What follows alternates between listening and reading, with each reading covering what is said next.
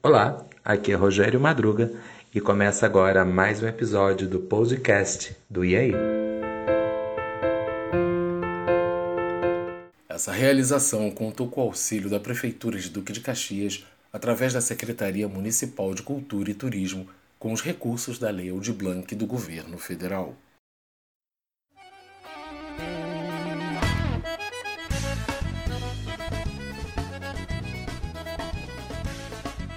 Olá, caro ouvinte! Olha eu aqui de novo chachando, olha eu aqui de novo para chachar. Eita, forró bom da gota serena, hein? É tanto caos, prosa e conversê que por pouco esqueço de me apresentar. Então, estou aqui de volta, seu companheiro de viagem Rogério Madruga e mais um episódio de podcast do blog aí. Após toda aquela conversa sobre cordel, estou pronto para partir de volta ao sertão e encontrar Tenório Cavalcante. E nessa aventura não irei sozinho. Quero você, ouvinte, ao meu lado, em cima do caminhão pau de arara, rumo ao Cariri, de volta ao Agreste. Se der fome, comemos alguma coisa do matulão. Bebemos água do chique-chique para provar o que é bom, tendo cuidado com os espinhos que podem furar a mão. A viagem vale a pena para vivenciar e aprender e voltar para casa pleno de rico saber. Sobre o cabra nordestino, homem valente porreta, doutor Tenório Cavalcante, o homem da capa preta. O cordel do poeta Francisco das Chagas Batista, intitulado Interrogatório de Antônio Silvino, parece ter sido inspirado na vida de Tenório. Embora o final, meu caro, eu prefira que você resolva a questão. Apenas coloco lenha em fogueira adormecida isso é assunto para gente grande, de coragem desmedida, de peito de aço, que não teme tocaia nem bala perdida. Meu avô foi muito rico e meu pai foi abastado, mas não mandou me educar, porque onde fui criado, o povo não aprecia o homem civilizado. Ali se aprecia muito um cantador, um vaqueiro, um amansador de poldro que seja bem catingueiro, um homem que mata onças ou então um cangaceiro. Meu pai fez diversas mortes, porém nunca foi bandido. Matava em defesa própria quando se via agredido, pois nunca guardou desfeita e morreu por atrevido. Enquanto eu era pequeno, aprendi a trabalhar. Chegando aos 14 anos, dediquei-me a vaquejar. Abracei aos 20 anos a profissão de matar.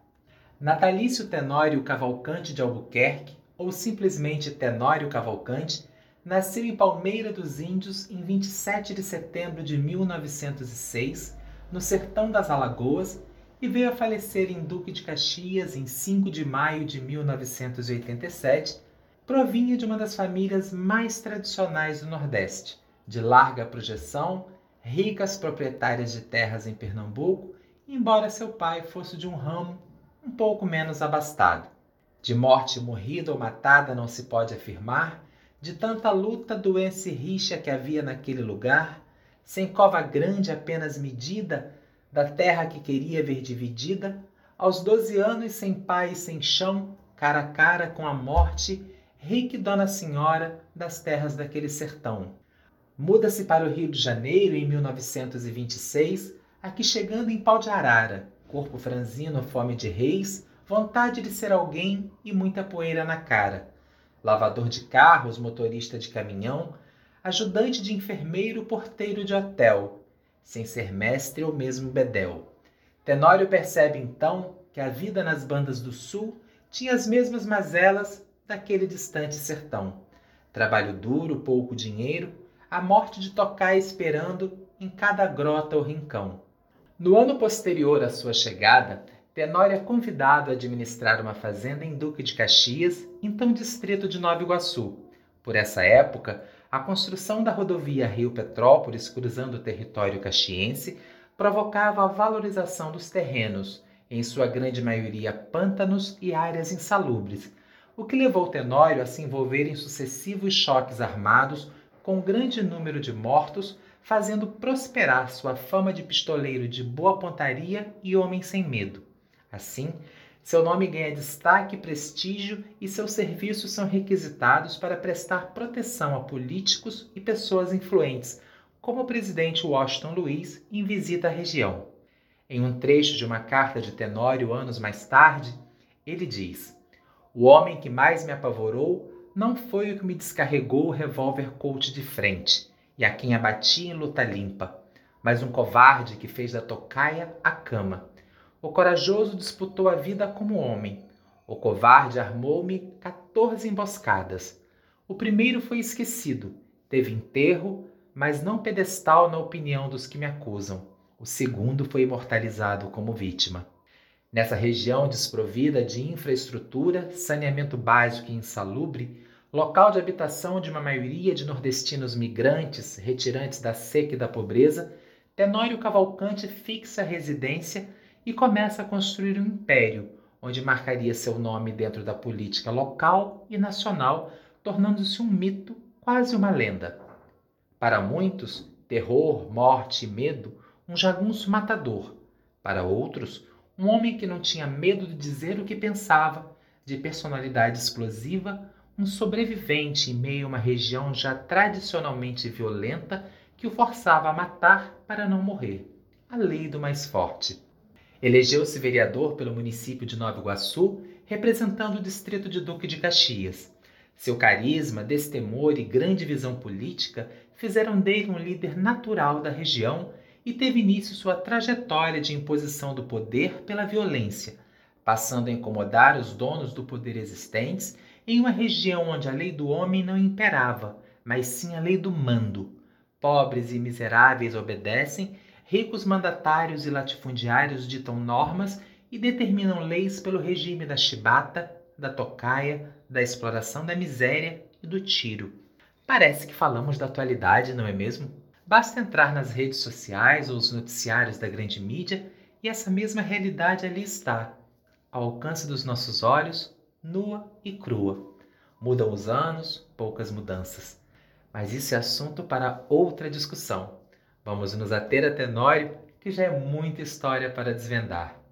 Após sofrer um atentado e pelos tiros alvejado, baixou a enfermaria abatido hospitalizado. Foi Tenório acuado, preso e acusado de ter assassinado o mandante da tocaia de que foi vitimado. Retornando de Alagoas, Reinstalou-se em Duque de Caxias, retomando sua trajetória pontilhada de choques armados e episódios de violência. Imputava esses conflitos a Hernani Amaral Peixoto, então interventor federal durante todo o Estado Novo, que ocorreu entre 1937 e 1945.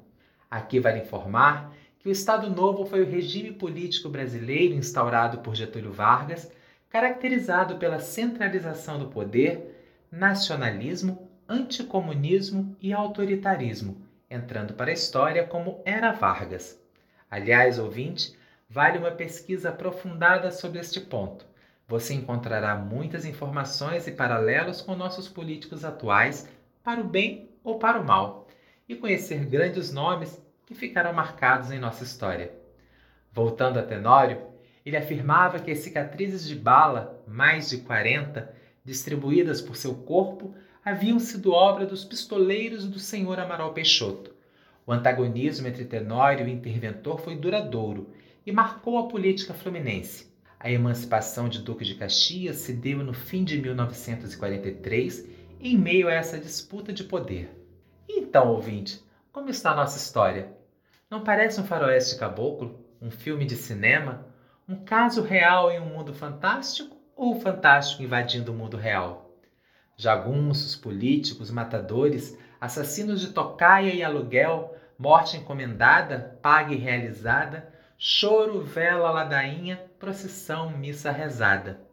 Leitores, eu vou contar-vos a minha biografia. Contar-vos que eu outrora não fui quem sou hoje em dia. Fui um homem muito pacato e sou uma fera bravia. Da minha vida de crimes nada vos ocultarei tudo quanto tenho feito, vos juro que contarei. Quero que o mundo saiba quem fui, quem sou, quem serei. Com o fim do Estado Novo, Tenório filiou-se à União Democrática Nacional, UDN, e em 1947 foi eleito deputado à Assembleia Constituinte do Estado do Rio.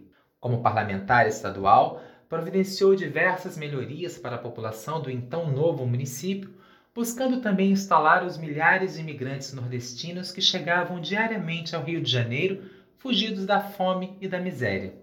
Suas obras políticas renderam-lhe muitos aliados e eleitores pelas comunidades de Caxias, principalmente do bairro Santo Antônio, popularmente conhecido como Pantanal.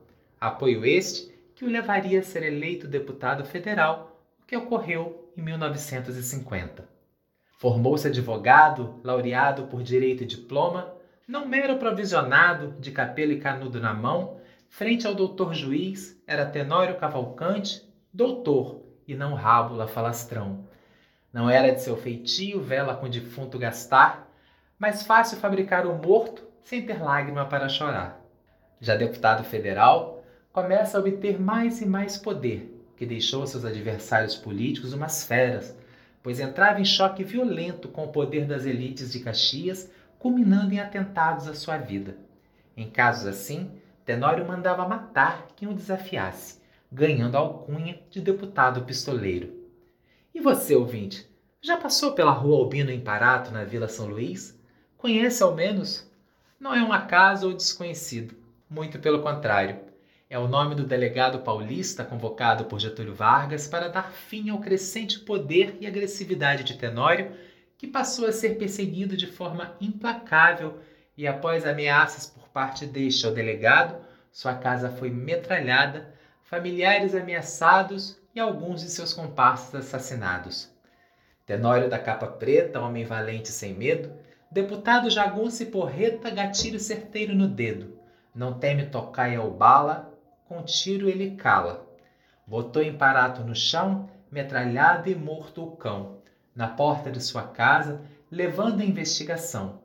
Outra vez Tenório acusado pelo desfecho fatal, na fortaleza acuado pela volante federal.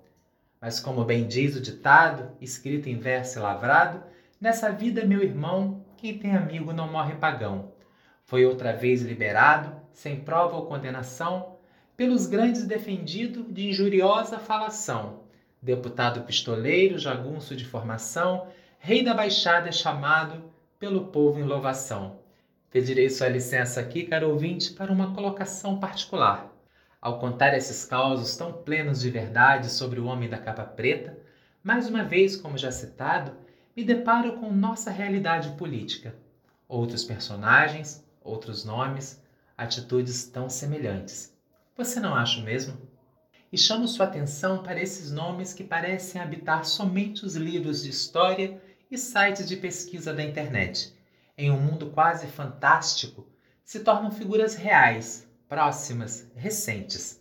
Agora, ao andar pelas ruas e praças e ver os nomes que levam, você poderá perceber que não são apenas nomes de figuras do passado, são expoentes que fizeram a história de sua cidade, de seu bairro, de sua comunidade. Estudar e entender o passado são passos essenciais para viver o presente e embasar seu conhecimento para a vida futura. Lembre-se disso. Não sei quanto a você, companheiro de aventuras, mas eu estou com a garganta seca e uma fome de leão. Sugiro uma pausa para uma merendinha e, se possível, com gostinho de Nordeste. Uma tapioca, um pedaço de bolo de macaxeira, um biju. Bom demais, não é? Ah, pode ser queijo coalho também. Hum, você deve estar se perguntando onde está a famosa Lourdinha, a metralhadora alemã de respeito e tiro certeiro para belo de temor e medo. Fique tranquilo, ela aparece no próximo episódio. Afinal, não existe Romeu sem Julieta, Tristão sem Isolda e Tenório sem Lourdinha. Arte, conhecimento e cultura você encontra aqui nos podcasts do blog aí. Até breve e seu lugar continua cativo e a cadeira nem terá tempo de esfriar. Eu espero você. Um forte abraço.